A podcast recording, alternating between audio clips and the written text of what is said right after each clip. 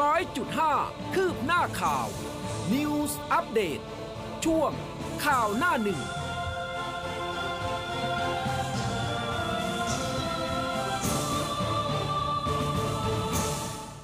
อรุณสวัสดิ์คุณผู้ฟังค่ะ ต้อนรับเข้าสู่เช้าวันอาทิตย์นะคะ 24 เมษายน 2565 เช้าวันอาทิตย์แบบนี้ คุณผู้ฟังอยู่กับอุ้มกัสมาค่ะ ครับ และผมผู้เบสสุนีครับ อรุณสวัสดิ์ครับ ค่ะ คุณเปิดหาอะไรคะ อ่าผมเปิดหาลูกต้องเชอหน้าใน เดี๋ยวเดี๋ยวเออนะแล้วก็คุยกันนอกรอบถึงศิลปินดาราครับที่เราชื่นชอบนะคะ ก็ครับ ต้อนรับคุณผู้ฟังนะคะ ตอนนี้มีไลฟ์ผ่านทาง Facebook นะคะ เดี๋ยวเดี๋ยวคุณ ใจเย็นผมกดโชว์ไลให้ค์คุณผู้ฟังดูว่ากำลังหาอะไรอยู่ กดไลค์กดแชร์กันได้นะ กดไลค์กดแชร์กันได้นะคะ แล้วก็ส่งดาวมาก็ได้นะคะ แล้วก็ตอนนี้หน้าเว็บไซต์ของเรา news 1 0 0 5 m c o t net นะคะสำหรับเช้าครับ วันอาทิตย์แบบนี้คุณผู้ฟังทำไมแลดูเงียบเหงาอะฮะ ยังไม่ตื่นหรือเปล่าอ่าเดี๋ยวลุกขึ้นกำลังมามาค่ะลุกขึ้นมากำลังมาค่ะกำลังมานะครับเออมาดูพาดข่าวพาดหัวข่าวหน้าหนึ่งจากหนังสือพิมพ์ไทยรัฐกันนะครับ ประเด็นใหญ่ตัวโตเลยเนี่ยบอกว่า สาธิตผสมโรงบีบจุรินทร์แค่ขอโทษยังไม่พอครับเพราะว่าแชทสะแชทเฉาทำปชปสุด มีกรรมการบริหารหญิงจ่อลาออก เสรีพิสุทธิ์โชว์ทีมจับโกงครับ ประชุมใหญ่ปชปเดือดสาธิต ทะลวงต่อมจริยธรรม ผู้นำพักขย่มแค่ขอโทษไม่ได้รับผิดชอบเท่าที่ควร เช่งกอดเก้าอี้ได้มายาก ไม่สำคัญเท่าเกียรติภูมิปชปฉะป้องคนสนิทโพสต์ประจานปมชู้สาวป่วนพักจับพิรุษสั่งปิดไมค์สกัดกวนถล่มหัวหน้าครับ ค่ะจากแนวหน้านะคะ เรื่องนี้ก็เป็นพาดหัวใหญ่เลย บอกว่าจุรินประกาศลั่นไม่หนีปัญหายันไม่ลาออกเดินหน้าแก้ไขสร้างพักประชาธิปัตย์ต่อ ชี้กรรมการบริหารไข่ก๊อกเป็นเรื่องส่วนตัว เปิดกว้างลูกทีมซักถามละเอียดยิบ ย้ำคำขอโทษต่อสังคมคดีปรินนะคะ ส่วนทนายตั้มปัดลบข้อมูล มัดผู้ต้องหารวมถึงแนวหน้าเองก็มีภาพ คุณจุริลักษณะวิสิทธิ์หัวหน้าพักประชาธิปัตย์พร้อมกับดร เฉลิมชัยศรีอ่อน เลขาธิการพักค่ะเปิดประชุมใหญ่สามัญพักประชาธิปัตย์ผ่านระบบโปรแกรมนะคะซูมมิ팅มีวาระการพิจารณาก็คือ การจัดทำยุทธศาสตร์ในการส่งเสริมการมีส่วนร่วมของประชาชน การหารายได้ตามกฎหมายว่าด้วยพักการเมืองที่ทำการพักประชาธิปัตย์ค่ะเมื่อวานนี้ครับก็มีกลุ่มว่าที่ผู้สมัครสสและก็ตัวแทนพักภาคอีสาน 10 คนนะครับ เข้ารดน้ำดำหัวสงกรานต์ปีใหม่ย้อนหลัง โดยมีการนำผ้าขาวม้ามาผูกเอวอวยพร ให้กำลังใจนายจุลินลักษณะวิสิทธิ์หัวหน้าพักประชาธิปัตย์แล้วก็ขอให้ หัวหน้าพักเนี่ยสู้ๆท่ามกลางกระแสกดดันให้ลาออก เช่น กรณีอ่ารับรองนายปรินพานิชพักอดีตรองหัวหน้าพักเข้ามาดำรงตำแหน่ง มีประเด็นนี้นะครับเกี่ยวข้องกันหมายจับปรินเพิ่มเติม 9 คดีอืมตั้มครวนโดนทิ้ง แม่เหยื่อรายแรกเล็งตั้งทนายใหม่ ไตรลงค์ผิวพันธ์รองผบชนเผย ความคืบหน้าคดีผู้เสียหายแจ้งความดำเนินคดีนายปรินพานิชพักล่วงละเมิดทางเพศ เตรียมขอสารอนุมัติหมายจับเพิ่มอีก 9 คดีครับค่ะ ส่วน Daily News นะคะพาดหัวใหญ่เป็นเรื่องของสลดไบโพล่าฆ่าชีวิตเจ ดีเจดังค่ะ ผูกคอปริศนาคาบ้านพัก ลูกชายผู้จัดละครเจี๊ยบกาญจนาพร ป่วยต้องกินยาประจำคาดโรคกำเริบค่ะ ครับศึกปลดล็อกโควิดครับ นักท่องเที่ยวคึกครับ ปลดล็อกโควิด นักท่องเที่ยวญี่ปุ่นเกาหลีอินเดียขอข้อมูลเที่ยวตะวันออก ไทยก็เริ่มใจชื้นผู้ติดเชื้อโควิด -19 หลังสงกรานต์ออกแนวทรงตัว แม้ยอดผู้ตายยังสูงสวนกระแสโลก ด้านอนุทินโวมั่นใจเอาอยู่ด้วย 3 พอ เตียงยาหมอมีครับ ค่ะ รับมือเปิดโรงเรียนเปิดประเทศนะคะ รัฐบาลเร่งฉีดโควิดนะคะเร่งฉีดวัคซีนโควิด ลดป่วยลดตายค่ะ เสียหนูชี้สถานการณ์โควิดทรงตัวลุ้นหลังสงกรานต์อีก 2 สัปดาห์จะชัดนะคะ ส่วนยอดป่วยนะคะ ทวนกันสักหน่อย ATK อ่า รวม ATK ด้วยตอนนี้ 39,988 รายส่วนดับเนี่ย 129 ค่ะ ครับผมก็มีภาพนะครับบรรยากาศการเมืองนิดหน่อยนะครับพลตำรวจเอกเสรีพิสุทธิ์เตมีเวทหัวหน้าพักเสรีรวมไทย ชูมือเปิดตัวสมาชิกใหม่ทั้งนายสมชัยศรีสุทธิยากรอดีตกกต และนายวีระสมความคิดนะครับเลขาธิการขอปตและก็สิบเอกนรงค์อินทรกวี หรือว่าหมู่อาร์มนะครับ นางเบญจวรรณสุจริต รองอธิบดีอารองอธิการบดีมหาวิทยาลัยราชภัฏอุตรดิตถ์แล้วก็นายกสินะฮะกับมนนาวินคอลัมนิสต์ด้วยนะครับ ค่ะ สั่งต่อยอดร้านอาหารไทยนะคะ ติดอันดับดีที่สุดในเอเชียประยุทธ์ชมได้ช่วยชาติ สนับสนุนการท่องเที่ยวนะ เดี๋ยวช่วงแรกเรามาติดตามรายละเอียดเรื่องนี้กันด้วยค่ะ ครับ รวบแท็กซี่หื่นครับ หลอกขืนใจพม่าเปิดเพจลวนลามนะฮะเปิดเปิดเพจลวงหางาน พาเข้าโรงแรมก็ถ่ายคลิป บิ๊กโจ๊กแถลงจับโชเฟอร์แท็กซี่หื่นกาม สุดแสบลวงสาวชาวพม่าวัย 17 ไปข่มขืน ล่าเหยื่อหางานทำในโลกออนไลน์ติดต่อหลอกพาไปเข้าโรงแรมครับ ค่ะ บิ๊กตู่ห่วง 8 จังหวัดริมโขงรับมือเขื่อนจีนน้ำล้นเข้าท่วมค่ะ ครับผู้การจังหวัดกาญจน์เด้งผู้กำกับหนองปรืออมเงินเหยื่อรถชนจาก 1.5 ล้านให้เหลือ 1 0 0 0 0แสนอืมผู้การเมืองการก็สั่งเด้งผู้กำกับการสพหนองปลือเข้ากรุหลังพ่อโพสต์ลูกชายขี่รถจักรยานยนต์ชนรถผู้กำกับเสียชีวิต ญาติได้เงินค่าสินไหมทดแทน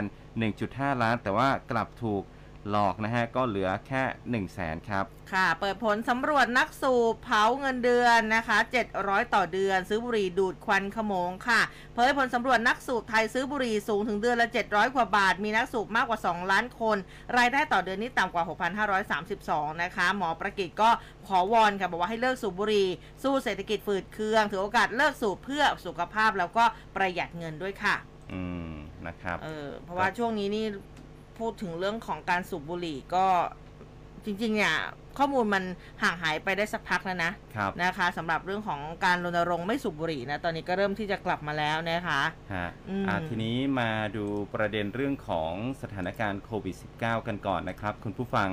สาธารณสุขเขาก็เตรียมพร้อมในการที่จะดูแลรักษาโควิดแบบ 3 พออืมอ่าก็คือเตียงพอยาพอและก็หมอพอค่ะนะฮะหลังสงกรานต์ นายอนุทินชาญวิริกูลครับรองนายกรัฐมนตรีและรัฐมนตรีว่าการกระทรวงสาธารณสุข ก็บอกว่าสถานการณ์โควิด -19 ของประเทศไทยตอนนี้ยังทรงตัว ติดเชื้อประมาณวันละ 20,000 ราย หลังเทศกาลสงกรานต์ก็ยังต้องติดตาม และก็เฝ้าระวังสถานการณ์การติดเชื้อต่ออีก 2 สัปดาห์ กระทรวงสาธารณสุขได้เตรียมความพร้อม รองรับการดูแลผู้ติดเชื้อ ซึ่งส่วนใหญ่เป็นกลุ่มอาการสีเขียวคือ ไม่มีอาการหรือว่ามีอาการเล็กน้อย อืม กระทรวงสาธารณสุขก็มีระบบดูแลผู้ป่วยนอก และก็แยกกักที่บ้าน หรือว่าเจอแจกจบ ซึ่งสามารถที่จะรับบริการได้ในสถานพยาบาล และก็ร้านยาที่เข้าร่วมโครงการของสปสช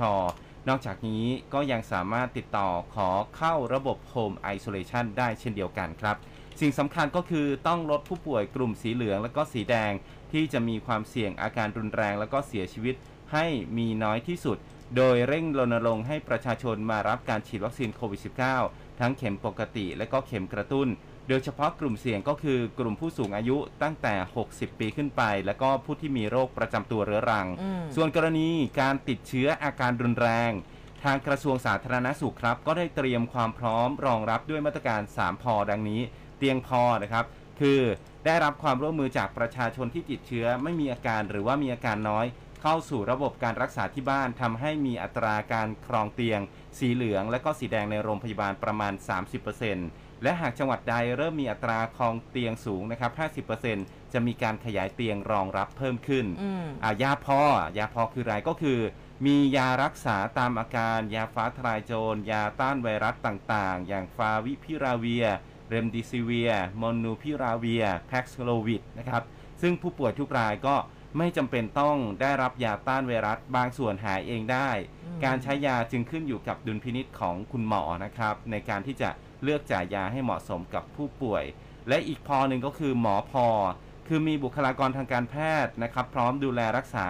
ทั้งนี้กระทรวงสาธารณสุขจะบริหารจัดการทั้ง 3 ด้าน ให้มีความเพียงพอให้ประชาชนมั่นใจว่าจะได้รับการดูแลอย่างเหมาะสมครับ อืมนะคะจริงๆเรื่องของโควิดเนี่ยตอนนี้แต่ละจังหวัดยอดเนี่ยก็เอาจริง ๆ ถ้าถามว่าน่าเป็นห่วงไหมมันก็มีอยู่นะและอย่างสงขลานี่เขาบอกว่าอ่วมเลยนะคะ ยังป่วยโควิดเพิ่มถึง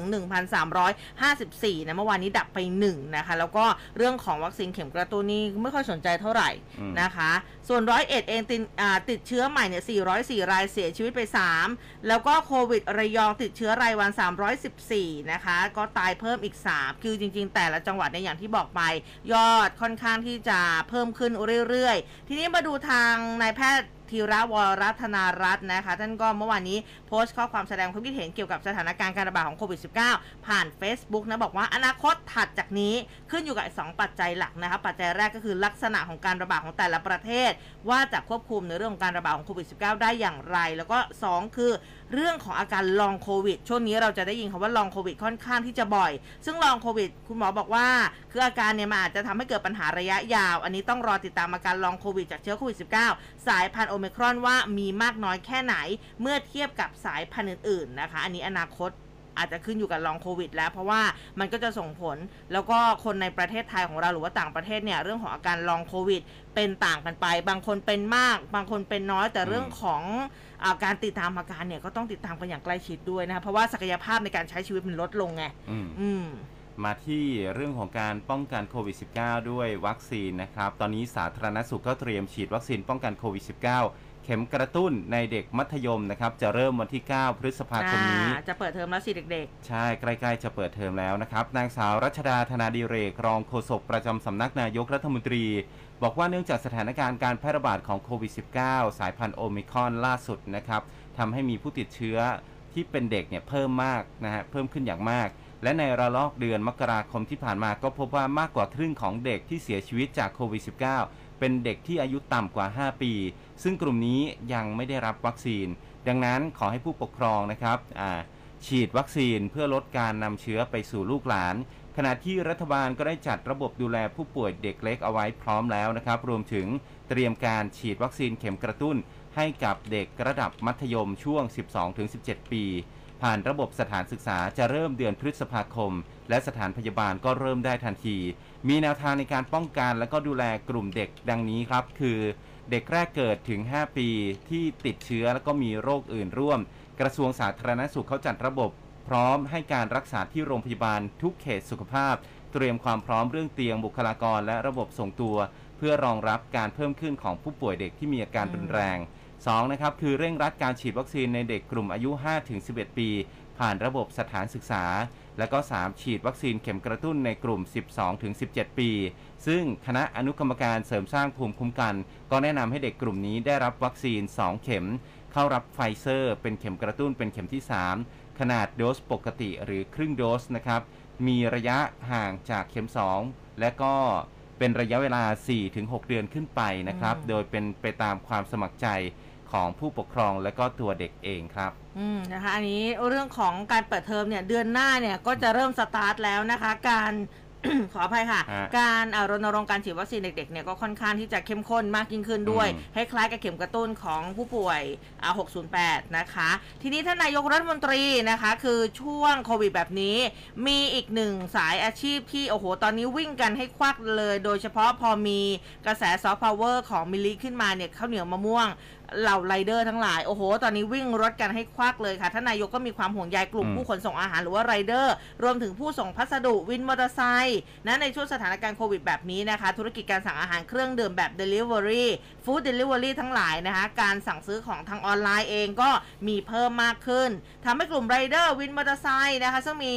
การทำหน้าที่นะคะในฐานะคนกลางสำหรับการส่งต่ออาหาร แล้วก็พัสดุจากร้านค้า ไปยังผู้บริโภคอาจจะเป็นอีกหนึ่งกลุ่มที่เสี่ยงต่อการรับหรือว่าแพร่เชื้อโควิด -19 ได้นะคะ อันนี้ท่านก็ฝากเน้นย้ำนะ บอกว่าให้ระวังเฝ้าระวังตัวเองขั้นสูงสุดนะคะ ปฏิบัติตามมาตรการป้องกันตัวเองอย่างเคร่งครัด แล้วก็ถ้าสงสัยว่ามีอาการ ไปเลยค่ะ ไปซื้อ ADK มาตรวจนะคะอืมอืมแล้วก็ถ้าอ่าสมมติว่าขึ้น 2 ขีดก็ให้เข้าระบบไปรักษานะคะหรือว่าจะเป็น Home Isolation ก็ได้นะคะ ก็เป็นห่วงเป็นใยกันนะคะ พี่ๆไรเดอร์นะคะ แล้วก็คนที่ส่งพัสดุด้วยนะคะ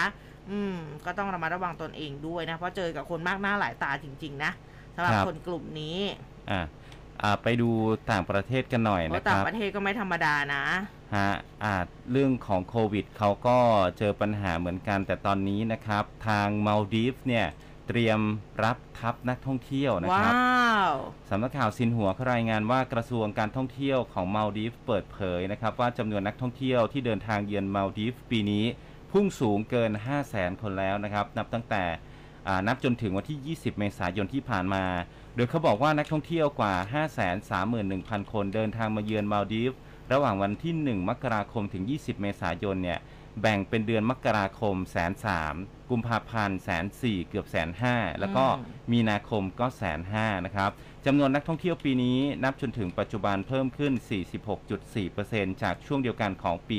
64 ขณะที่ระยะเวลาในการเข้าพักเฉลี่ยของนักท่องเที่ยว ในมาลดีฟคือ 8 วัน และจำนวนนักท่องเที่ยวเข้าเฉลี่ยรายวันอยู่ที่ 4,827 คนนะครับ อันนี้ก็ถือว่าเป็นสัญญาณบวกของการท่องเที่ยวอืมที่หลาย ๆ ประเทศนะครับ ตอนนี้ก็ กำลังเปิดรับนักท่องเที่ยวกันอยู่นะครับ ใช่ฮ่องกงเองเขาก็เปิดให้นักเดินทางต่างชาติสามารถเดินทางเข้ามาในฮ่องกงได้เป็นครั้งแรกในรอบกว่า 2 ปีนะคะเดือนหน้าแล้วนะซึ่งเมื่อวานนี้รัฐบาลฮ่องกงเขาออกแถลงการเรื่องการผ่อนปรนกฎระเบียบนะสำหรับการเดินทางเข้าฮ่องกงโดยตั้งแต่เดือนพฤษภาเป็นต้นไปค่ะนักเดินทางต่างชาติสามารถเดินทางเข้ามาฮ่องกงได้แล้วนะคะ แล้วก็ส่วนกฎระเบียบของสายการบินก็มีการผ่อนปรนเช่นกัน จากเดิมที่ฮ่องกงจะมีมาตรการที่เข้มงวดเกี่ยวกับเที่ยวบินขาเข้า ที่ตรวจพบผู้ติดเชื้อโควิดเกินกว่าจำนวนที่กำหนดก็คือ 3 คนขึ้นไป เที่ยวบินนั้นจะถูกสั่งระงับการเดินทางเข้าฮ่องกงค่ะ ซึ่งในเดือนหน้าจะปรับตัวเลขจาก 3 คนอะเพิ่มขึ้นอีก 2 คนนะเป็น 5 คนอืมจึงจะรักสั่งระงับเที่ยวบินดังกล่าวนะคะ แล้วก็ขณะเดียวกันยังลดจำนวนวันที่ระงับเที่ยวบินจาก 7 วันเป็น 5 วันนะคะ ซึ่งเขาบอกว่าช่วง 2 ปีที่ผ่านมาฮ่องกงเองก็ปฏิบัติตามกลยุทธ์ของจีนแผ่นดินว่าอ่าจีนแผ่นดินใหญ่ที่ให้คุมโควิดเป็นศูนย์มาอย่างต่อเนื่อง แล้วก็ครับตั้งใจจะผ่อนปลนมาตรการควบคุมโควิดหลังจากพบผู้ติดเชื้อรายใหม่รายวัน มีไม่ถึง 1,000 คนมามากกว่า 1 สัปดาห์แล้วหลังจากที่เขาเคยพบผู้ติดเชื้อมากถึงวันละกว่า 70,000 คนเมื่อวันที่โอ้3มีนาที่ผ่านมาค่ะฮะเยอะอยู่นะครับเออเยอะมากนะครับส่วนทางด้านของสิงคโปร์เองก็เริ่มผ่อนคลายมาตรการควบคุมการแพร่ระบาดของโควิด -19 ภายในประเทศแล้วนะครับ โดยเฉพาะนักเดินทางที่จะเข้าไปที่สิงคโปร์อืมทั้งทางอากาศทางทะเลนะครับ ที่ฉีดวัคซีนครบโดสไม่ต้องตรวจเชื้อโควิดก่อนเข้าประเทศแล้วอืมโอ้มาตรการผ่อนปรนนี้จะเริ่มขึ้น 26 เมษายนนี้นะครับ จากเดิมเนี่ยคือสมมุติว่าถ้าเราจะเดินทางไปที่สิงคโปร์อืมจะต้องมีผลตรวจโควิดเป็นลบภายใน 2 วันก่อนออกเดินทาง แต่ว่าตอนนี้สาธารณสุขของสิงคโปร์เขาประกาศว่านะครับ ใครที่จะเดินทางเข้า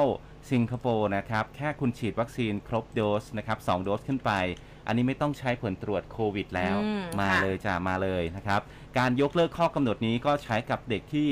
ยังไม่ได้รับวัคซีนด้วยนะครับ ซึ่งมีอายุตั้งแต่ 12 ปีลงไปด้วย นอกจากนี้ตั้งแต่วันที่ 1 พฤษภาคม คนที่ถือใบอนุญาตการทำงานที่ไม่ใช่ชาวมาเลเซีย ที่ฉีดวัคซีนครบโดสก็ไม่ต้องยื่นขออนุมัติ เพื่อ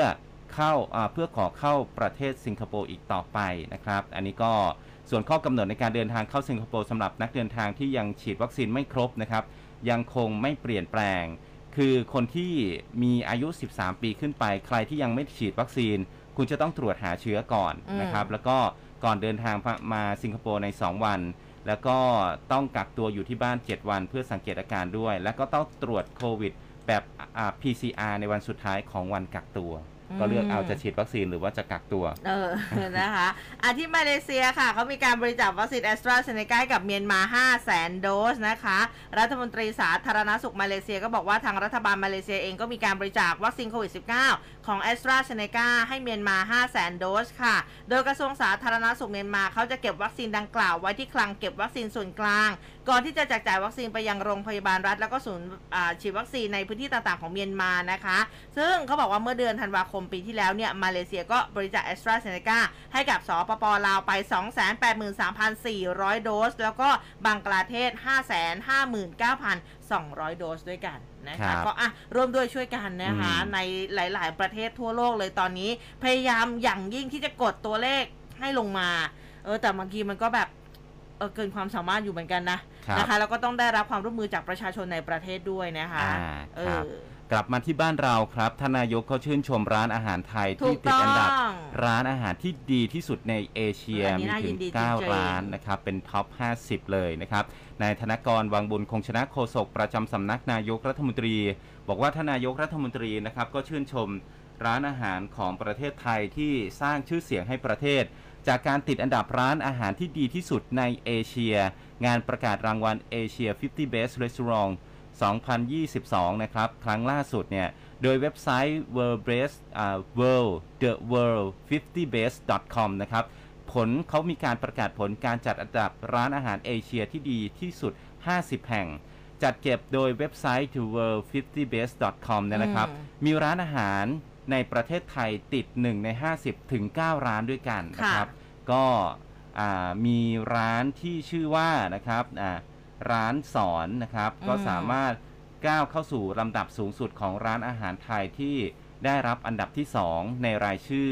50 ร้านที่ดีที่สุดในเอเชียนะครับค่ะก็อะมีอันดับ 2 คือร้านสอนเนาะอันดับ 4 ร้านอาหารไทยชื่อฤดูนะครับอืมอันดับ 7 ร้านอาหารเยอรมันนะครับอันชูดับริงชูริงอ่าชูริงอันดับ 10 ร้านอาหารไทยนุสรา นอกจากนี้ยังมีอีก 5 ร้านในประเทศไทยที่ได้รับการจัดอันดับ 1 ใน 50 นะครับ ได้แก่ร้านอาหารฝรั่งเศส ขอคุณออกเสียงหน่อยโอ้นนทิฉันไม่ได้เรียนฝรั่งเศสอ๋มาอเหรอขออภัยเมื่อกี้เรียนเยอรมันมาก็เลยได้อยู่เออเออร้านอ่าร้านซูชิมาส Masato โตะนะครับอ่า Sushi อันนี้อันดับ Masato 29 แล้วก็ร้านอ่าสำรับไทยอยู่ที่อันดับ 31 แล้วก็ร้าน ก้าละฮะร้านกล้าก้ากล้าอย่างนี้หรือเปล่านะเอ G อ A A นะฮะอาจจะเป็นแบบอันดับนี้ที่ 33 แล้วก็ร้านเจ๊ไฝก็ติดอันดับอ่าเจ๊ไฝยังอยู่ที่ 46 นะครับอือ่ามก็นี่ฉันยังไม่เคยกินเลยนะ เพราะว่ากินไม่ได้ กินไม่ได้ใช่ไหมเพราะว่ามันเป็นไข่เจียวปู แต่ที่ฉันเห็นแล้วแบบปูของเจ๊ฝ่ายนี่อัดแน่นจริง ๆ นะ ใช่ คุณแพ้อาหารทะเลเอนะออดไปนะครับเสียใจ แล้วก็คุณธนกรเนี่ยบอกอีกนะครับ ว่าอาหารเนี่ยก็เป็นหนึ่งในซอฟต์พาวเวอร์ถูกที่ชัดเจนต้องที่สุดจริงนะครับจริงเป็น สินค้าส่งออกทางวัฒนธรรมที่สำคัญของไทยนำรายได้เข้าประเทศ แล้วก็ขับเคลื่อนเศรษฐกิจไทย สามารถที่จะส่งอิทธิพลถึงผู้คนแล้วก็สังคมในวงกว้างได้นะครับ เชื่อมั่นว่าจะผ่อนคลาย หลังจากที่เราผ่อนคลายมาตรการเดินทางเข้าประเทศตามข้อกำหนดของสบคแล้ว ก็จะมีนักท่องเที่ยวชาวต่างชาติเนี่ยเดินทางเข้ามาประเทศไทย เป็นโอกาสในการกระตุ้นกิจกรรมทางเศรษฐกิจ แล้วก็ เกิดกระแสเงินสะพัดในประเทศอย่างแน่นอนครับโอ้อยากไปกินสักร้านอืมเออนะคะ หลายหลายร้านนี่ก็น่าจะมีหลายคนนะคะอย่างสอนเองก็อยู่กับคนไทยมาค่อนข้างที่จะนานพอสมควรเลยทีเดียวเอาพูดถึงท่านนายกนี่เดี๋ยววันพรุ่งนี้ท่านจะลงพื้นที่ตรวจราชการที่สงขลาแล้วก็พัทลุงนะคุณเอาล่ะนะคะใช่ท่านจะไปอ่าติดตามโครงการพระราชดำริในหลวงรัชกาลที่ 9 แก้ไขปัญหาอุทกภัยที่หาดใหญ่สงขลา แล้วก็มอบนโยบายให้กับหัวหน้าส่วนราชการประจำจังหวัดพัทลุงนะคะ แล้วก็จะเปิดงานโครงการส่งเสริมศิลปะวัฒนธรรมพื้นบ้านการแสดงมโนรานะสืบสามแผ่นดินโนรามรดกโลกภูมิปัญญาทางวัฒนธรรมด้วยนะคะ ก็อะใครอยู่ในพื้นที่นะคะ ก็ไปต้อนรับท่านนายกกันได้อืมนะคะ แล้วก็หน้าร้อนๆแบบนี้คุณล้างแอร์หรือยังคะ คุณภูเบศล้างไปคะแล้วล้างไปแล้วเอเย็นอนะฉ่ำมาก เย็นฉ่ำมากนะคะ กรมอนามัยเขาออกมาเตือนนะสำหรับเอ่อใครที่ใช้แอร์หนักๆนะคะแล้วก็ไม่ค่อยได้ล้างเนี่ยแอร์สกรปรกเสี่ยงป่วยโรคลีเจแนร์ไข้ปอนเตียกเออตอนแรกดิฉันแบบอะไรนะเฮ้ยไข้อะไรนะ ไข้ปอนเตียกเอปอน อนะคะตอนแรกดิฉันก็ไม่เคยได้ยินเหมือนกันนะคะ ท่านอธิบดีกรมอนามัยนายแพทย์สุวรรณชัยวัฒนายิ่งเจริญชัยค่ะเตือน ไม่ล้างแอร์เป็นเวลานาน เป็นแหล่งสะสมความชื้นทั้งตัวแอร์แล้วก็ท่อแอร์ มีผลให้เชื้อโรคเนี่ยเจริญเติบโต แนะนำควรล้างแอร์ 6 เดือนต่อครั้งนะคะ คุณล้างแอร์กันเครื่องเท่าไหร่คะ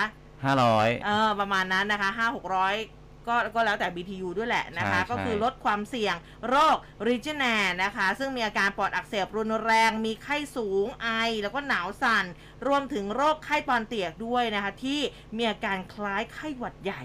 เออนะคะ เดี๋ยว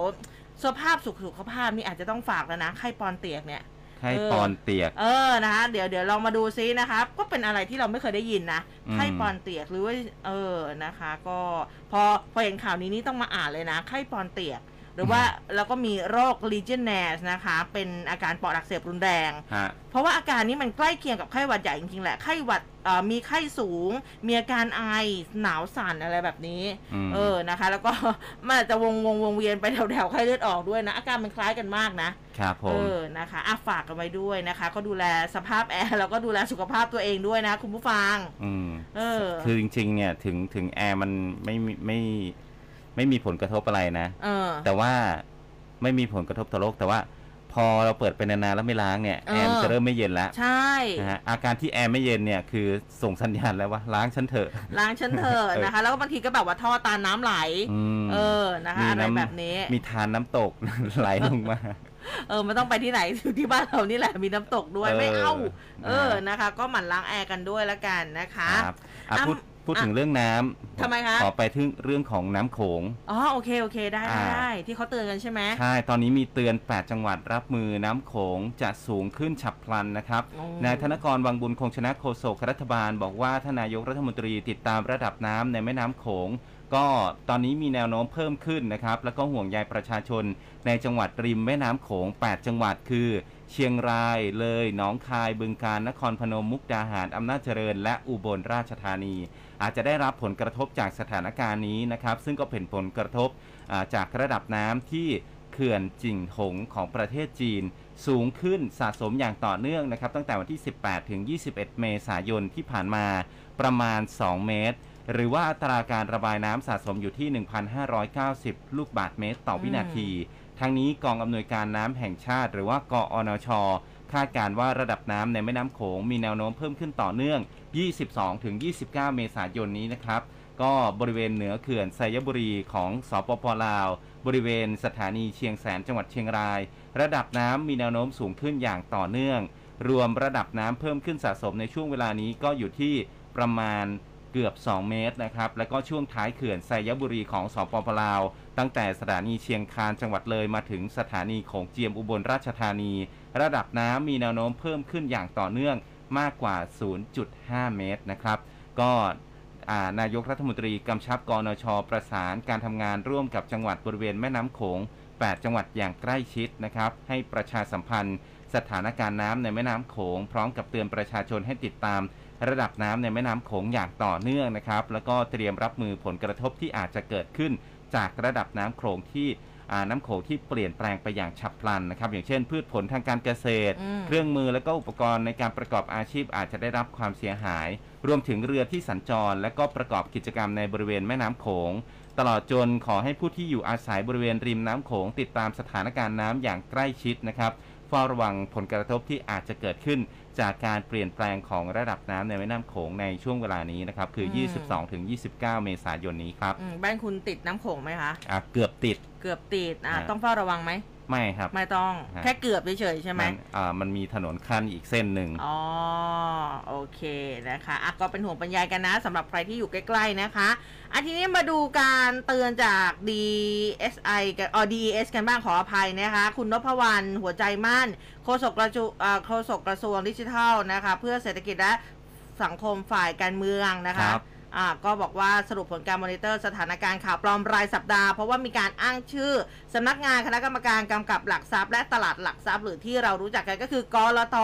รับรองโฆษณาชวนลงทุนบน Facebook แล้วก็ธนาคารแห่งประเทศไทยนะเปิดบริการสินเชื่อเงินด่วนจูงใจ ให้คนสนใจจำนวนมาก แล้วก็ติดอยู่ใน 10 อันดับข่าวที่ได้รับความสนใจมากที่สุด แต่นี่คือข่าวปลอมนะอืมนะคะ แล้วก็เตือนประชาชนเสพข่าวอย่างรอบคอบ เช็คให้ชัวร์ก่อนเชื่อแล้วก็แชร์ฮะอ่านนะคะ แต่ว่าจะให้ชัวร์หรืออะไรก็เออมามาเช็คที่ของอสมทนั้นเรามีศูนย์ชัวร์ก่อนแชร์ด้วยนะคะใช่ครับเอออ่าก็มา recheck กันได้นะครับ เรื่องของอาการหลอกลวงทางออนไลน์ต่างๆ ตอนนี้เนี่ยตำรวจเขาบอกว่ามียอดแจ้งความออนไลน์แล้วเกือบ 15,000 เรื่องโอ้เยอะจังอายัดเงินไปได้กว่า 56 ล้านบาทนะครับพลพันตำรวจเอกกฤษณะพัฒนาเจริญรองโฆษกสำนักงานตำรวจแห่งชาติบอกถึงสถิติ คดีออนไลน์ หลังจากเปิดศูนย์รับแจ้งความออนไลน์คดีทางเทคโนโลยี ตั้งแต่วันที่ 1 มีนาคมจนถึง 20 เมษายน จำนวน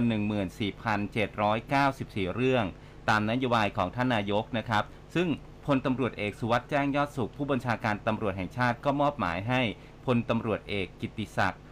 ดำรงศักดิ์กิติประพัฒน์นะครับ รองผบตรในฐานะผู้อำนวยการศูนย์ ปราบปรามอาชญากรรมทางเทคโนโลยีสารสนเทศ เป็นผู้ขับเคลื่อน ศูนย์รับแจ้งข้อความออนไลน์นะครับ เพื่อให้ประชาชนสามารถเข้าถึงการแจ้งความ และก็เจ้าหน้าที่ตำรวจได้ง่ายขึ้น พร้อมกับกำชับให้หน่วยงานต่างๆ ที่เกี่ยวข้อง เร่งทำการประชาสัมพันธ์ สร้างการรับรู้แนวทางในการป้องกันอาอาชญากรรมอาชญากรรมทางเทคโนโลยี และก็ข่าวสารข้อมูลในปัจจุบันให้ประชาชนได้รับทราบ ตอนนี้มีประชาชนเข้ามาใช้บริการต่อเนื่อง 1 มีนาคมถึง 20 เมษายน มีการแจ้งความคดีออนไลน์รวม 14,794 เรื่อง แบ่งเป็นการแจ้งความเกี่ยวกับการหลอกลวงเรื่องอืมของด้านการเงินเนี่ย8,126 เรื่อง คิดเป็น 55เปอร์เซ็นต์เกินครึ่งไปแล้วนะครับอืมแล้วก็การจำหน่ายสินค้าออนไลน์ 5,859 เรื่อง คิดเป็น 39เปอร์เซ็นต์มี fake news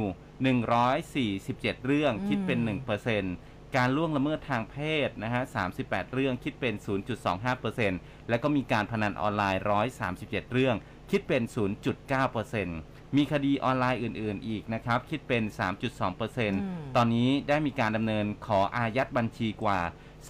3,972 บัญชี เป็นเงินกว่า 806 ล้านบาทนะครับ ยอดที่สามารถอายัดมาได้ตอนนี้ 56 ล้านบาท ก็ขอประชาสัมพันธ์ให้ประชาชนได้รับทราบถึงสิ่งที่เตรียมต้องเตรียมเอาไว้ล่วงหน้า เพื่อความสะดวกรวดเร็วในการแจ้งความอืมอะถ้าคือใครแบบ มีแนวโน้มว่าจะถูกโกงหรือว่าถูกหลอกยังไงเนี่ยคือคุณต้องเตรียมบัตรประจำตัวประชาชนนะครับ เนื่องจากว่าการลงทะเบียนเนี่ยจะต้องกรอกข้อมูล ทั้งหมายเลขบัตร แล้วก็เลขหลังบัตรเพื่อยืนยันตัวตนนะฮะอืมอีเมล ผู้ที่จะแจ้งก็ควรที่จะมีอีเมลส่วนตัว เพราะว่าหลังจากกรอกรายละเอียดเบื้องต้นแล้วเนี่ยเขาจะส่งรหัส OTP ผ่านทางอีเมลให้เราอืมเพื่อที่จะนำไปกรอกในระบบยืนยันตัวตนผู้แจ้ง และก็เข้าสู่กระบวนการถัดไป ข้อมูลต่างๆนะครับ ข้อ 3 คือข้อมูลต่างๆ เกี่ยวกับคดี ทั้งข้อมูลส่วนตัวของผู้แจ้ง ข้อมูลของอผู้ต้องหาที่ได้รับทราบ ทั้งนามแฝงเลขบัตรประชาชน หมายเลขโทรศัพท์ หมายเลขบัญชีธนาคารในการทำธุรกรรมช่องทางติดต่ออื่นๆ ทาง Line ทาง Facebook Instagram Twitter เป็นต้น รวมถึงรูปแบบคำโฆษณาของเหล่ามิจฉาชีพ เพื่อใช้ในการเชื่อมโยงข้อมูลคดีอื่นๆ ที่เคยแจ้งมาก่อน จะเป็นประโยชน์ต่อการสืบหาคนร้ายที่ทำในรูปแบบของขบวนการ คือสมมุติว่าเราซื้อของออนไลน์ค่ะอ่าแล้วก็แคปหน้าจอมานั่นแหละอ่าอืมร้านที่เราซื้อแล้วไม่ได้ของนะครับค่ะแคปมาให้หมดเลยนะครับ แล้วก็อะกรอกข้อมูลเข้าไปในระบบนะครับอืมทำไมอ่ามมาตอนนี้เออทำไมมาตอนนี้นะคะของชื่อที่เว็บผ่านไปไซแล้วนะต์นี่นะ คุณผู้ฟังเว็บไซต์ของศูนย์ชื่อว่า www.thaipoliceonline อืมไทย police online ติดกันเลยอ่านะครับค่ะ .com นะฮะ อันนี้ก็สามารถที่จะถ้าถ้าเรามีแบบอ่า คดีนะครับที่อยากจะให้ทางด้านของตำตำรวจเขาช่วยเนี่ยก็มาทางนี้นะคส่รัวบนใหญ่เกี่ยวก็กับจะอเป็อนนไลน์ เรื่องของการหลอกขายของนี่แหละ อืม เออนะคะ ก็ต้องระมัดระวังกันด้วยหนะคะรือว่าอ่าท่านใดไม่สะดวกเข้าเว็บไซต์อือุ๊ยม ลุงทำไม่เป็นนะฮะป้าทำไม่เป็นก็ 1441อืมกดไปเลยกดไปเลยเลนะขครัสี่บตัวจำง่าย ๆ นะคะหรือว่าหมายเลขโทรศัพท์มือถือ 0818663000 ตลอด 24 ชั่วโมง เดี๋ยวผมแปะเอาข้อมูลอ่าไว้ให้นะครับ ค่ะ ก็สามารถที่จะคือก็ร้องเรียนกันไปได้นะคะ ก็การซื้อของระมัดระวังกันด้วยนะคะบางทีก็แบบไม่ตรงปกนะเอาง่ายๆครับนะคะ อามาดูอีกหนึ่งเรื่องจากแนวหน้ากันบ้าง นี่เขาบอกว่าสุดเสื่อมประชาชนสุดเอื่อม พบถุงยางใช้แล้วถูกทิ้งเกลื่อนเขาพระตำหนักนะคะ ผู้สื่อข่าวได้รับการร้องเรียนจากประชาชนที่ไปออกกำลังกายบริเวณสวนสาธารณะเขาพระตำหนักเมืองพัทยา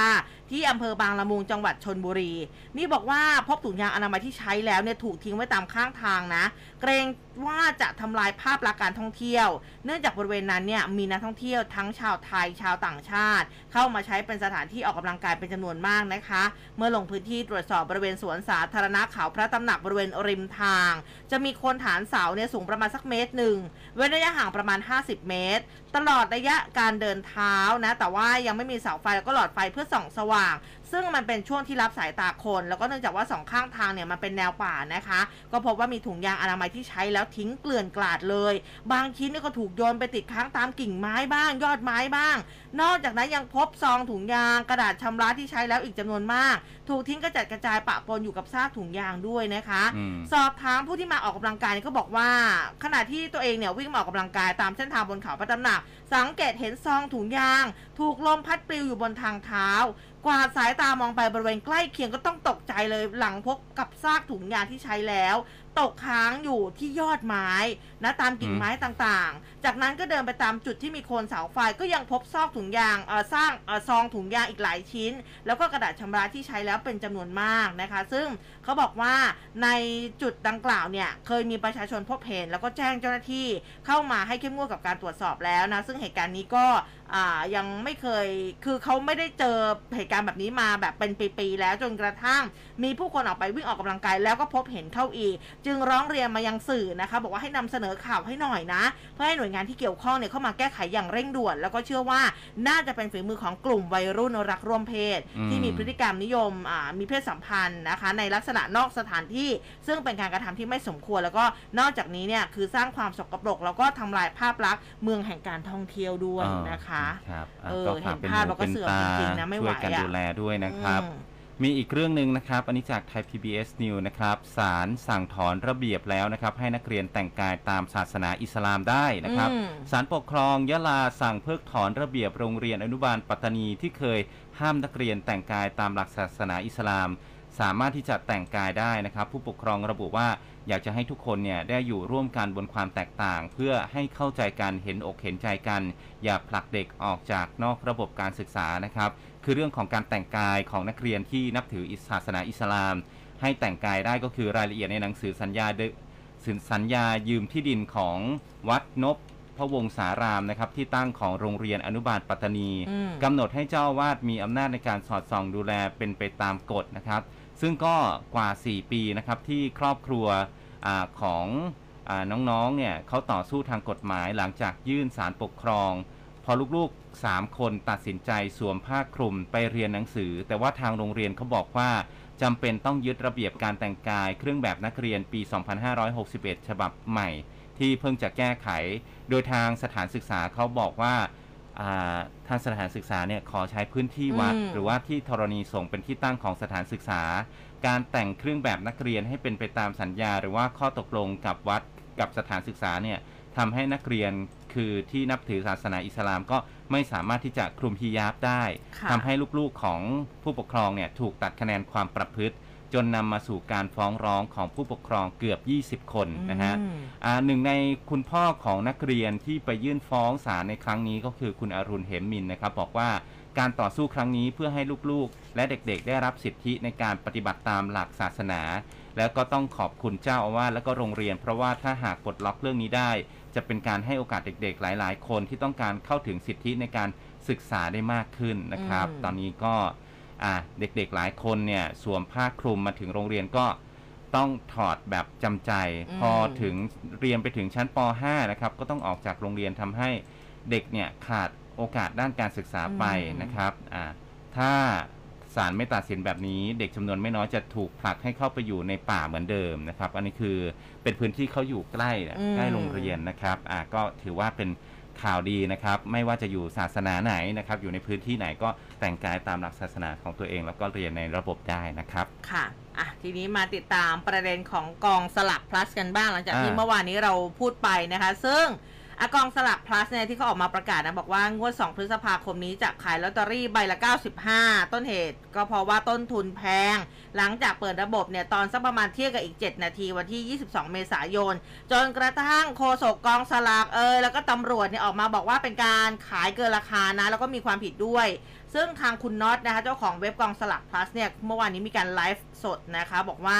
หลังเปิดระบบขายลอตเตอรี่ก็คือขายไปเนี่ยประมาณล้านสามแล้วนะคะ1ล้าน3แสนใบแล้วนะคะ แล้วก็ล่าสุดในแอปพลิเคชันแล้วก็เว็บไซต์ของกองสลัก plus ค่ะเขาปรับราคาขายใหม่นะ โดยขายใบละ 80 บาทอืมอ่าโดยมีค่าสนับสนุนเว็บไซต์อีก ใบละ 15 บาท อันนี้คือแบบออกมาชี้แจง ก็รวมเป็นเป็น 95 บาทนะคะเออซึ่งก็เปิดให้ลูกค้าเนี่ยได้กดซื้อตามหมายเลข หลังจากนั้นอะอันนี้เขาเหมือนกับเพิ่มฟังก์ชันขึ้นมาใหม่ จะมีการให้กดยินยอมนะคะ ซึ่งข้อความมันก็บอกว่าข้าพเจ้ายินดีและเต็มใจชำระเงินสนับสนุนเว็บไซต์กองสลาก plus เป็นจำนวน 30 บาท เพื่อให้เว็บไซต์สามารถขายลอตเตอรี่ได้ในราคา 80 บาทต่ออมไป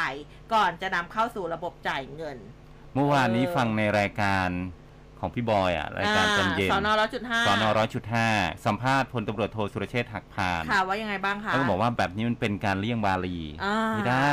อืมก็ไม่ได้นะ คุณจะไปขาย 80 แล้วไปเก็บค่าบริการ 30 บาทน่ะมันไม่ได้ ก็เขาเลยก็นี่ไงเขาก็มีการเพิ่มฟังก์ชันขึ้นมาว่านี่แหละ ประชาชนจะกดยินยอมหรือเปล่า เออ เออก็นะคะ นี่แหละเขาก็อะรอดูกันนะครับว่าสุดท้ายแล้วจะได้หรือมันไม่จะหาได้ทางออกกันยังไงนะคะ ครับเพราะว่าทางสำนักงานสลากกินแบ่งรัฐบาลเองเนี่ยทางด้านของพันโทหนุน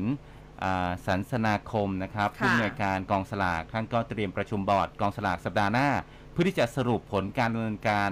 ทดลองระบบแพลตฟอร์มจำหน่ายสลากของสำนักงานสลากกินแบ่งรัฐบาลเองนะฮะ อืม บอกว่าจะจำหน่ายใบละ 80 บาท ก็คาดว่าจะจำหน่ายครั้งแรก งวดออกรางวัลวันที่ 16 มิถุนายนนี้อ๋อเออนะคะอะเดี๋ยวกองสลากทำเองเลยนะครัเดี๋ยวบเดี๋ยวก็มาดูกันว่าจะยังไงต่อไป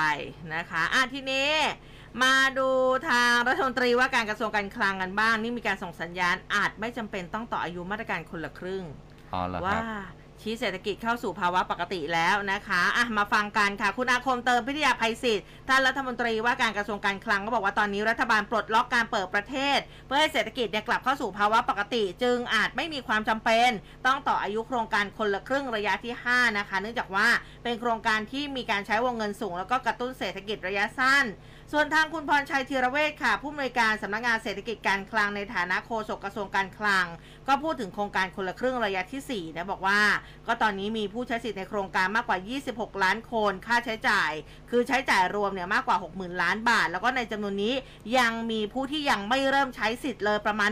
120,000 คน ก็ขอให้วางแผนการใช้จ่ายสิทธิ์ภายในระยะเวลาโครงการก่อนก่อนที่จะหมดในวันที่ 30 เมษายนนี้ด้วยนะคะ โอ้ยังมีตั้ง1 2 0 0 0 0คนเนี่ยที่แบบว่าสมัครไปแล้วแต่ว่ายังไม่ใช้เนี่ย อืมเยอะอยู่เหมือนกันนะนะครัคะ บ แต่ว่าสงสัยคนละครึ่งเฟสห้าน่าจะน่าน่าจะดับฟันไปแล้วแหละอืม นะคะ ก็เออของเขิงมันก็แพงขึ้นนะคะ อย่างอะเดี๋ยวมาดู นายกสมาคมค้าส่งปลีกไทยและคุณสมชายพรรัตนเจริญก็บอกว่า สัปดาห์ที่ผ่านมาผู้ผู้ผลิตและจำหน่ายแป้งมันสำปะหลังอืมอันนี้ใครที่ทำร้านอาหารเนี่ยอาจจะต้องใช้เยอะนะคะ แป้งมันสำปะหลังสำหรับทำอาหาร แจ้งขอปรับขึ้นราคานะ 20-30 บาทต่อมัดนะคะ ส่งผลให้แป้งมันสำปะหลังขนาดบรรจุถุง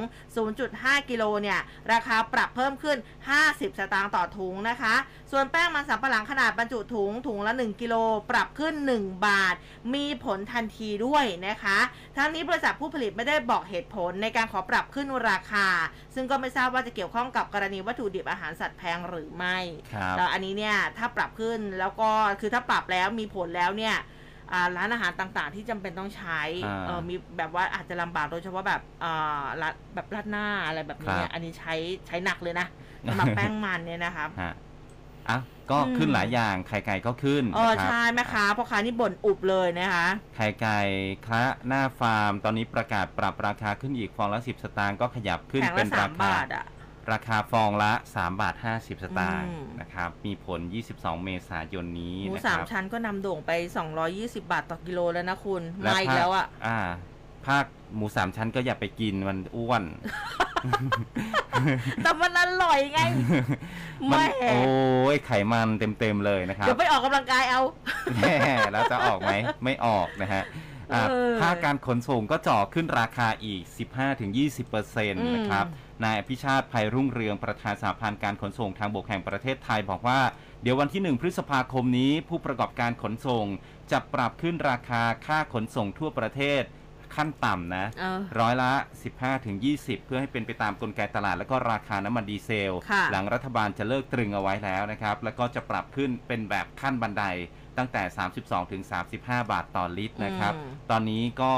ได้เตรียมเสนอแนวทางแก้ปัญหาราคาพลังงานแพง โดย 1 ลดอัตราภาษีสรรพสามิตน้ำมันเชื้อเพลิงด้านการขนส่ง เหลือ 0.2 บาทต่อลิตรนะครับ ก็เท่ากับราคาน้ำมันเชื้อเพลิง เครื่องบิน 2 คือนำไบโอดีเซลที่ใช้ผสมน้ำมันออกจากระบบชั่วคราวจะลดได้บาท 50ถึง2บาทต่อลิตรนะครับ แล้วก็อืม3ใช้อ่าการเทียบราคาน้ำมันกับประเทศสิงคโปร์ขอให้เลิกคิดค่าขนส่งรวมเข้าไปในต้นทุนด้วยนะครับอืม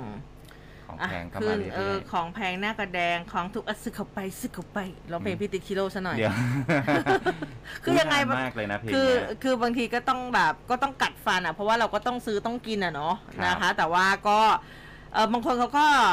บางทีก็มีการปรับเปลี่ยนนะคืออ่าถ้าแบบว่าเนื้อหมูแพงอะไรแพงเอามากินเป็นมังสวิรัตแทน อืม แต่พอไอ้ช่วงที่กินมังสวิรัต ก็ผักแพงอีก อืมเออนะคะเอานี้จะหันไปกินอะไรดี กัดเนื้อตัวเองกินงางงเดี๋ยวไม่ใช่อืมนะคะอะก็อดทนกันไปนะคุณผู้ฟังนะคะเราจะต้องผ่านอะวิกฤตนี้ไปด้วยกันนะคะ ครับ เรื่องของเศรษฐกิจคุณมีอะไรเพิ่มเติมไหมไม่มีคะไม่มีอะดิเยวฉันดูจะไปเรื่องของคุณปรินแล้วนะ อ่า ไปดูการเมืองครับ ค่ะ รองผู้บัญชาการตำรวจนครบาลค่ะพลตำรวจตรีไตรรงค์ผิวพันธ์นะคะ พูดถึงความคืบหน้าคดีที่นายปรินพนิชพักอดีตรองหัวหน้าพักประชาธิปัตย์ถูกกล่าวหานี่นะคะ ก็บอกว่าจากการตรวจสำนวนการสอบสวนผู้เสียหาย ที่เข้ามาแจ้งความไว้ที่สอนอลุมพินีเหลืออีกเก้ารายนะที่ยังไม่มีการแจ้งข้อกล่าวหานะคะ สั่งตรวจสำนวนการสอบสวนให้รอบคอบ ก่อนที่จะขอสารออกหมายจับคาดว่ากลางสัปดาห์หน้าจะมีความชัดเจนในเรื่องของการออกหมายจับผู้ต้องหาในคดีนี้ เมื่อวานคุณจุรินทร์แถลงยาวเลยนะคุณครับ เออนะคะคุณ แถลงยาวอยู่พอสมควรเลยทีเดียวในการจัดประชุมใหญ่สามัญประจำปีของพรรคครับเมื่อวานนี้เนี่ยจริงๆเนี่ยหลาย ๆพักก็จัดประชุมใหญ่สามัญประจำปี คือเมื่อวานเป็นวันดีเลยเนี่ยไม่ใช่คือตามกฎหมายพักการเมืองแล้วเนี่ยเออเขาจะต้องมีการประชุมสะใหญ่สามัญประจำปีเนี่ยอย่างน้อยๆเนี่ยหนึ่งครั้งอืมนะครับก็คือเนี่ยเดี๋ยวมันจะสิ้นสุด ฤดูกาลในการประชุมใหญ่แล้วอ๋อก็เลยแบบว่าแบบรีบประชุมกันเนาะสำหจัรัดบประชุมใหญ่กันอืมหลาย ๆ พักนะครับค่ะซึ่งทางด้านของประชาธิปัตย์เองเนี่ยเขาก็เห็นว่ามีการประชุมผ่านระบบออนไลน์อ่าเขามีการประชุมใหญ่แกนนำก็เข้าร่วมประชุมกันคึกคักนะครับนาอ่านายจุลินลักษณะวิสิทธิ์เนี่ยในฐานะหัวหน้าพักนะครับ แล้วก็เป็นประธานการประชุมมีแกนนำพักเข้าร่วมนะครับ อย่างคุณชวนหลีกภัยนะครับ คุณบัญญัติบรรทัดฐานอ่า ประธานสภาที่ปรึกษาพักคุณนิพนธ์บุญญามณีนะครับหลาย ๆ ท่าน คุณจุลินเนี่ยบอกว่าได้ชี้แจงกรณีที่นายปรินพานิชพักตามที่มีสมาชิกสอบถามกลางวงประชุมอืมตอนนี้พักเนี่ยได้มีการตั้งคณะทำงานสอบสวนข้อเท็จจริง โดยมีนางสาวรัชดาธนาดิเรก เป็นประธานคณะทำงาน และมีบุคคลจากภายนอกที่ทำงานด้านองค์กรสตรีเข้าร่วมด้วย ส่วนกรณีข้อความแชทผ่านแอปพลิเคชัน Line ของพักที่ถูกเผยแพร่ไปยังบุคคลภายนอก ก็ได้แจ้งว่ามีการตั้งคณะทำงานเข้าตรวจสอบข้อเท็จจริงเรื่องนี้แล้ว เช่นเดียวกัน นายจุลินเนี่ยยังพูดถึงกระแส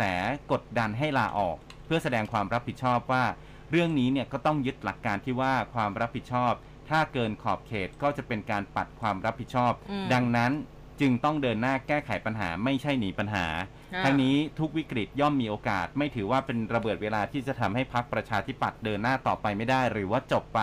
เพราะว่าทุกองค์กรย่อมมีปัญหา แม้แต่รัฐบาล และผู้บริหารองค์กรก็มีหน้าที่รับผิดชอบแก้ไขปัญหาไม่ใช่หนีปัญหาอืมแล้วก็ขอบคุณสมาชิกพักจากทุกพวกทุกภาคทั่วประเทศที่ให้กำลังใจ ซึ่งกรรมการบริหารพักทุกคนยืนยันทำหน้าที่อย่างดีที่สุด และก็จะส่งไม้ต่อต่อคนรุ่นต่อไป ส่วนกระแสการลาออกสมองไหล ในพักประชาธิปัตย์อันนี้ก็เป็นสิทธิส่วนบุคคล และก็มีพักเนี่ยมีหน้าที่ในการสร้างคนใหม่ขึ้นมาทดแทนนะครับอืมเออ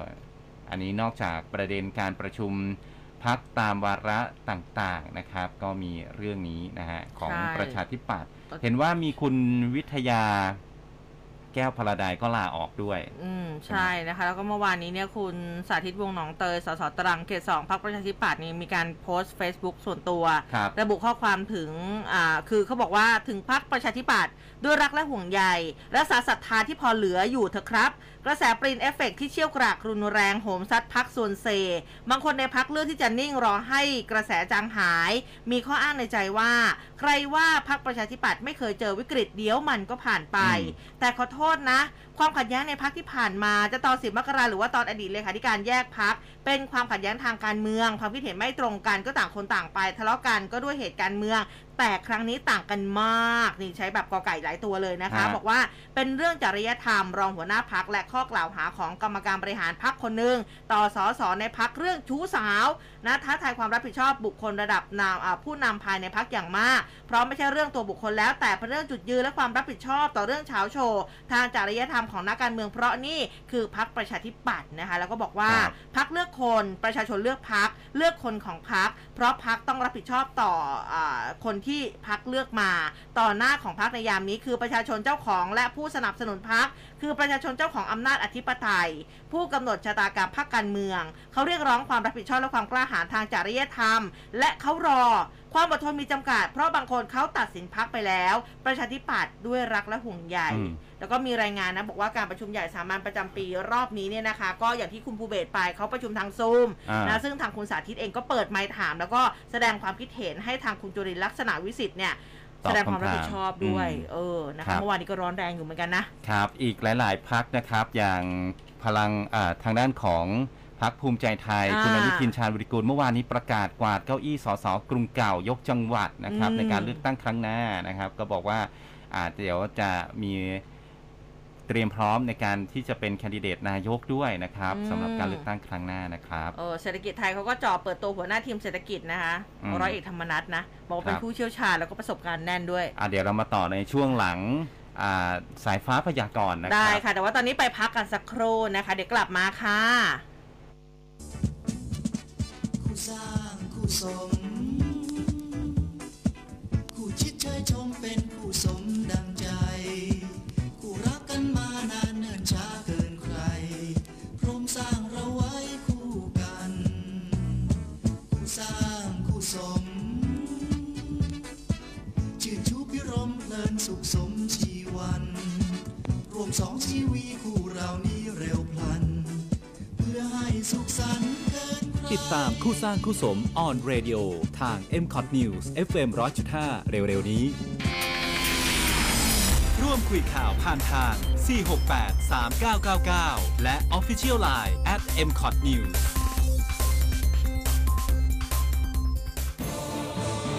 ร้อยจุดห้าคืบหน้าข่าว News อัปเดตช่วงข่าวหน้าหนึ่ง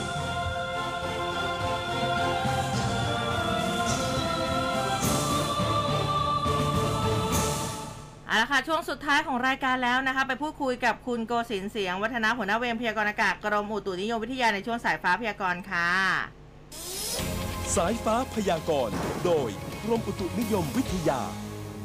สวัสดีค่ะ ครับผมครับ สวัสดีครับ ค่ะ วันอาทิตย์แบบนี้สภาพอากาศจะเป็นอย่างไรคะ มีฝนลงมาโปรยปลายดับร้อนไหมคะ หรือว่าเอ่อร้อนเต็มพื้นที่คะ ครับในพื้นที่ กรุงเทพมหานครและปริมณฑลก่อนนะครับ ในช่วงของวันนี้เนี่ยโดยภาพรวมก็อุณหภูมิก็น่าจะใกล้เคียงกับเมื่อวานนะครับ ก็ยังคงมีอากาศร้อนในช่วงกลางวันอยู่นะครับ แล้วก็มีฟ้าหลวงในตอนกลางวันได้ ส่วนในเรื่องของฝน วันนี้ยังคงมีฝนตกได้อยู่บ้างนะครับ แต่ก็แนวโน้มยังไม่ได้เยอะมากนัก ส่วนใหญ่อยู่ในเกณฑ์ประมาณ 10%ของพื้นที่นะครับอืมก็คงจะเน้นในช่วงระหว่างวันที่อาจจะมีฝนตกลงมาได้บ้างนะครับค่ะส่วนในพื้นที่อื่น ๆ ของประเทศไทยก็แนวโน้มฝนลดลงเช่นเดียวกันนะครับ ส่วนใหญ่ก็เป็นลักษณะของฝนที่เกิดจากอิทธิพลจากลมใต้และลมตะวันออกเฉียงใต้ที่พัดนำความชื้นจากอ่าวไทยเข้ามานะครับ อืมค่ะ แต่ว่าช่วงนี้มีกำลังอ่อนลงไปฝนก็เลยมีแค่บางพื้นที่เท่านั้น แต่ว่าส่วนใหญ่จะเป็นลักษณะของตัวความกดอากาศต่ำเนื่องจากความร้อนนะครับที่ ค่ะ จะปกคลุมในพื้นที่ทางด้านประเทศไทยตอนบน ก็จะทำให้ในวันนี้เนี่ยในหลายพื้นที่ก็คงจะมีอากาศร้อนกับมีฟ้าหลวในตอนกลางวัน แล้วก็ในพื้นที่ภาคเหนือถ้าอ่ามีโอกาสที่จะมีอุณหภูมิถึงเกณฑ์อากาศร้อนจัดได้นะครับ อืม ค่ะครับ แล้วเรื่องของลมล่ะคะครับ ก็อืมในเรื่องของลมในระยะนี้ ถ้าเป็นคลื่นลมบริเวณทางด้านอ่าทะเลอันดามันและอ่าวไทยนะครับ ช่วงนี้ก็มีกำลังอ่อนอยู่คลื่นสูงอยู่ในเกณฑ์ไม่เกินหนึ่งเมตรนะครับค่ะก็สามารถเดินเรือประกอบกิจกรรมได้ตามทางทะเลได้นะครับอืมแล้วก็ในเรื่องของฝนภาคใต้ ส่วนใหญ่จะเน้นภาคใต้ตอนกลางและตอนล่างซะเป็นส่วนใหญ่แต่ก็อยู่ในเกณฑ์ประมาณ 20%ของโอ้พื้ก็นยังที่น้คอรับยอยู่เนาะนะครัคะบกรุงเทพเองนี่เห็นว่ามีฝนร้อยละสิบของพื้นที่นี่ อาจจะตกประมาณ ช่วงไหนอะส่วนใหญ่จะเน้นในช่วงระหว่างวันนะครับ เวลาก็จะอ๋อคล้ายๆช่วงของเมื่อวานนี้นะครับอืมในช่วงเช้านี่ยังไม่มีกลุ่มฝนที่จะเคลื่อนเข้ามา ก็ยังยังปกติน่าจะต่อเนื่องได้จนถึงช่วงสาย แต่ช่วงกลางวันช่วงบ่ายน่าจะมีฝนเข้ามาได้บ้างนะครับโอเคค่ะ วันนี้มีอะไรอยากฝากไว้ไหมคะ ช่วงสุดท้าย ครับก็ในระยะนี้ประเทศไทย โดยเฉพาะในส่วนของประเทศไทยตอนบนนะครับ อุณหภูมิจะเริ่มสูงขึ้น ก็อาจจะต้องดูแลรักษาสุขภาพกันด้วยนะครับ เพราะว่าอืมในช่วงเนี้ย ก็แนวโน้มอุณหภูมิน่าจะสูงขึ้นเรื่อยอืมๆสัปดาห์หน้าก็เช่นเดียวกันนะครับ ค่ะ ค่ะ ขอบพระคุณมากนะคะ ครับ สวัสดีคค่ะรับสวัสดีค่ะสวัสดีครับ ฝนลดลงแหละนะ แต่ว่าก็ยังร้อนอยู่เหมือนเดิมนะคะอืมก็รักษาสุขภาพร่างกายกันด้วยจิบน้ำกันเยอะๆนะคะ ครับ เอามาต่อเรื่องการเมืองนะคุณ อ่าทางด้านของพลตำรวจเอกเสรีพิสุทธิ์เตมีเวชสสบัญชีรายชื่อ และหัวหน้าพักเสรีรวมไทย พูดถึงความพร้อมของเสรีรวมไทยในการเลือกตั้งสมัยหน้า บอกว่าเชื่อว่าการเลือกตั้งสสครั้งหน้าเนี่ยเสรีรวมไทยจะได้สส25 คนอืมก็เพียงพอที่จะสนับสนุนให้อ่าที่ประชุมรัฐสภาลงมติเลือกเป็นนายกได้ ขณะที่ยุทธศาสตร์ในการสู้ศึกเลือกตั้งของพรรคนั้นนะครับก็ต้องรอความชัดเจนจากกติกากลางในการเลือกตั้ง โดยเฉพาะสูตรในการคำนวณสสบัญชีรายชื่อ ที่ยังไม่ชัดเจนว่าจะใช้เกณฑ์จำนวน 500 คนหรือว่า100คน เป็นตัวเลขเพื่อการหาค่าเฉลี่ยของสสรายชื่อของพรรคการเมืองนะครับ การเลือกตั้งครั้งหน้าเนี่ยบอกว่าจะลง สสบัญชีรายชื่อ เพื่อให้ได้สิทธิ์ช่วยลูกพรรคในการหาเสียงเลือกตั้งได้ในทุกพื้นที่ครับ อืมนะคะอะมาดูซูเปอร์โพลกันสักหน่อยเรื่องของอาผลสำรวจเลือกตั้งผู้ว่ากทมครับอ่านะคะเมื่อวานนี้นะคะ ทางดรนพดลกรรณิกาค่ะ ผู้อำนวยการสำนักวิจัยซูเปอร์โพลนะคะก็เปิดผลสำรวจเรื่องของกลุ่มคนเลือกตั้งหน้าใหม่หรือว่า New Voter นะคะกับกลุ่มคนเคยเลือก ในความต้องการเปลี่ยนแปลงกทมให้ดีขึ้นสอบถามกลุ่มตัวอย่างไป 1,506 ตัวอย่างระหว่าง 21-22 2 เมษายน โดยร้อยละ 23.0 เป็นกลุ่มคนเลือกตั้งหน้าใหม่นะ หรือว่า New Voter ในขณะที่ร้อยละ 77.0 เป็นกลุ่มคนที่เคยเลือกตั้ง ผู้ว่ากทมมาแล้ว แต่ว่าที่น่าพิจารณาก็คือสิ่งที่เขาต้องการเห็นผู้สมัครทำให้กทมเปลี่ยนแปลงดีขึ้น จึงตัดสินใจจะไปใช้สิทธิ์ เพราะว่าส่วนใหญ่หรือว่าร้อยละ 80.2 บอกว่าต้องการเห็นผู้สมัครทำถนนให้เรียบอ่าเอ้ยอันนี้สนับสนุนไม่เป็นหลุมเป็นบ่อน้ำไม่ท่วมขัง รองลงมานะ ส่วนใหญ่หรือว่าร้อยละ 80.1 บอกว่าความสะดวกแล้วก็ปลอดภัยในการเดินทางทำให้คนกรมเอ่อคนกทมเนี่ยเดินทางได้สะดวกรวดเร็ว รถไม่ติดครับแล้วก็ทุกคนมีความปลอดภัยทางถนน ส่วนร้อยละ 79.2 บอกว่าทำทางเท้าให้มันน่าเดินหน่อยนะไม่เป็นหลุมเป็นบ่อแล้วก็ปลอดภัยบนทางเท้าด้วย แล้วก็ที่น่าสนใจอีกอย่างหนึ่งก็คือความตั้งงใจจะเลือกตั้งผู้ว่ากทมของคนสองกลุ่ม โดยกลุ่มคนเลือกตั้งหน้าใหม่ เลือกนายชัดชาติสิทธิพันธ์เออนะคะรองลงมาเลือกนายสุชัชวีนะคะ แล้วก็รองลงมาเป็น ทางนายสกลที แล้วก็ทางพลตำรวจเอกอัศวินขวัญเมือง คุณวิโรจน์ลักษณะอดิศรนะคะ แล้วก็อ่ามีอื่น ๆ ด้วยอย่างคุณรสนานะคะ ทางคุณสิทาด้วยนะคะ แล้วก็มีไม่แต่อ่าไม่ตัดสินใจด้วยนะร้อยละ 58.7 อืมอืมนะคะ จริง ๆ ก็น่าสนใจอยู่เหมือนกันนะคะ ซึ่งพอซูเปอร์โพลนี่ก็บอกว่าผลโพลนี้ชี้ให้เห็นว่ากลุ่มคนเลือกตั้งหน้าใหม่นะหรือว่า New Voter ทั้งหลายกับกลุ่มคนเคยเลือกตั้งผู้ว่ากทม มีความตั้งใจจะเลือกผู้สมัครแตกต่างกันอย่างมีนัยยะสำคัญทางสถิติอะอย่างคุณสกลทีเขาบอกว่ามีลุ้นคู่ไปกับทางคุณวิโรจน์นะ ที่มีคะแนนเพิ่มสูงขึ้น ขณะที่คนอื่นๆ มีคะแนนลดลงแล้วก็คงที่ เพราะว่ากลุ่มคนกทมในผลโพลนี้กลับไปรวมตัวกันที่ฐานเดิม คือยังไม่กล้าตัดสินใจอืมเออนะคะเออน่าสนใจนะสำหรับเรื่องของผลโพลรอบนี้นะคะครับผมอ่ามีเรื่องของการร้องเรียนนะครับอืมชาวบ้านหมู่บ้านแห่งหนึ่งในอำเภอบางบัวทองนนทบุรีนี่แหละค่ะนะครับเขาร้องเรียนหน่วยงานให้มาเกี่ยว ให้มาแก้ไขปัญหา คือมีเพื่อนบ้านเนี่ยสะสมขยะจนล้นออกมานอกบ้านจำนวนมาก อะเห็นภาพแล้วเห็นภาพแล้วนี่นี่นี่โอ้ มีอยู่เดลนิวเดือดร้อนมากว่า 10 ปีแล้วนะครับ โดยเฉพาะในช่วงฤดูร้อน ชาวบ้านเขากลัวว่าจะเกิดไฟไหม้นะครับเพจกลุ่มบ้านบางบัวทอง โพสต์ภาพแล้วก็ข้อความขอความช่วยเหลือจากหน่วยงานที่เกี่ยวข้อง คือแบบทนไม่ไหวแล้วนะครับอืมพฤติกรรมของชายวัย 72 ปีเพื่อนบ้านนี่แหละ ที่อาศัยอยู่ใกล้เคียงกันภายในหมู่บ้านแห่งหนึ่งตำบลบางรักพัฒนาอำเภอบางบัวทองนนทบุรี ท่านก็มีอาชีพเก็บของเก่าขายนะครับ ก็สะสมขยะจนล้นออกมานอกบ้าน ด้วยเหตุนี้ชาวบ้านใกล้เคียงก็เลยกังวลว่า มันจะเกิดไฟไหม้นะสิ เพราะว่าในช่วงนี้อืมอากาศร้อน ที่ผ่านมาก็ร้องเรียนไปทางเทศบาล แล้วก็เข้ามาเก็บขยะออกไปหมด จากนั้นก็กลับมาอีก เป็นอย่างนี้มาหลายปีนะฮะสอบถามเจ้าของบ้านก็ยอมรับว่าเคยถูกชาวบ้านเนี่ยร้องเรียนอ่า ที่ผ่านมาก็พยายามเก็บขยะออกให้หมดเพื่อไม่ให้ตกค้าง แต่ว่าจุดที่นำขยะไปขายเนี่ยมันอยู่ไกล ก็เลยเก็บขยะออกไปได้ช้า แล้วก็รับปากจะไม่ให้เกิดเหตุการณ์ เช่นนี้เกิดขึ้นอีกนะครับ ส่วนทางด้านของท่านกำนันนะฮะคุณกำนันพิทักษ์อยู่สุขนะฮะก็บอกว่าลงพื้นที่ไปพูดคุยกับเจ้าของบ้านแล้วเบื้องต้นขอให้เก็บขยะออกไปให้หมดภายในหนึ่งสัปดาห์ พร้อมกับประสานอำเภอบางบัวทอง แล้วก็เขตเทศบาลตำบล บางรับพัฒนาได้รับทราบ แล้วก็เตรียมลงพื้นที่ในวันจันทร์ที่ 25 เมษายนนี้นะครับอืมอันนี้เนี่ยถือว่าผิดนะฮะผิดพรบการสาธารณสุขปี 35 เพราะว่าการเก็บสะสมสิ่งของที่ชำรุดใช้แล้ว แล้วก็การประกอบกิจการที่เป็นอันตรายต่อสุขภาพเนี่ยคือต้องมีรั้วรอบขอบชิดมิดชิดนะฮะมีระบบป้องกันไฟไหม้ไม่ก่อให้เกิดความรำคาญ แล้วก็ต้องขอใบอนุญาตกับท้องถิ่น ถ้าหากไม่ปฏิบัติตามมีโทษจำคุก 6 เดือน หรือว่าปรับไม่เกิน 1 บาท หรือทั้งจำทั้งปรับนะครับอืมโอ้อันนี้เนี่ก็ยโอ้ไม่เห็นแต่ภาพก็เยอะจริงแหละอืมเออเยอะจริง ๆ นะนี่ คุณพงษ์แซวมาบอกว่าเรื่องของซูเปอร์โพลทำไมฮะโพลจะพลิกตลอดถูกแกง ยืนยันผู้ว่าอุ้มเน้นโภชนาการผมก็เลยบอกไปประชาชนของอุ้มต้องสุขภาพดีนะ กินดีมีสุขนะจะได้แบบ ตัวแต่งตึงเหมือนอุ้มเนี่ยแหละอืมเออนะคะแหมน่ารักจริง ๆ นะสำหรับคุณผู้ฟังของเรานะคะฮะอะอีกหนึ่งเรื่องละกันนะคะ ทิ้งท้ายค่ะ อันนี้ไปต่างประเทศกันนะคะ ก็เมื่อวานนี้สำนักข่าวต่างประเทศรายงานนะตำรวจนครบาลวอชิงตันแถลงเมื่อกลางดึกนะคะ วันอ่าเมื่อวันศุกร์ตามเวลาท้องถิ่นบอกว่า มือปืนก่อเหตุสุ่มยิงเหยื่อจากอาคารที่พักใกล้โรงเรียนเอกชน เอ็ดมันเบิร์กนะในย่านเวเนสทางตะวันตกเฉียงเหนือของกรุงวอชิงตันค่ะ ซึ่งเป็นโรงเรียนเอกชน แล้วก็ใกล้เวลาเลิกเรียนในช่วงเย็นด้วยนะคะ ซึ่งหลังเกิดเหตุตำรวจเขาปิดพื้นที่ไล่ล่าผู้ต้องสงสัยแล้วก็อาศัยข้อมูลจากผู้เห็นเหตุการณ์จนกระทั่งรู้ตำแหน่งนะคะ ว่าอยู่ชั้น5นะแล้วก็เข้าเตรียมเข้าจับกลุ่มแต่ว่าผู้ต้องสงสัยเนี่ยจบชีชีวิตตัวเองซะก่อนอืมอืมนะคะอันนี้ก็เป็นเหตุการณ์ที่เกิดขึ้นในต่างประเทศนะคะ ทั้งหมดทั้งมวลก็เป็นข้อมูลแล้วก็ข่าวสารที่อุ้มกับภูเบศนำมาฝากคุณผู้ฟัง พรุ่งนี้เราเจอกันใหม่วันจันทร์ต้นสัปดาห์แล้วก็เรียกได้ว่าเป็นสัปดาห์สุดท้ายของเดือนเมษายนด้วยนะจะมีข่าวอะไรให้ติดตามก็ต้องอะมาลองฟังกันดูนะพรุ่งนี้เจอกันวันนี้ไปแล้ว สวัสดีค่ะสวัสดีครับร้อยจุดห้าคืบหน้าข่าว News อัปเดตช่วง ข่าวหน้า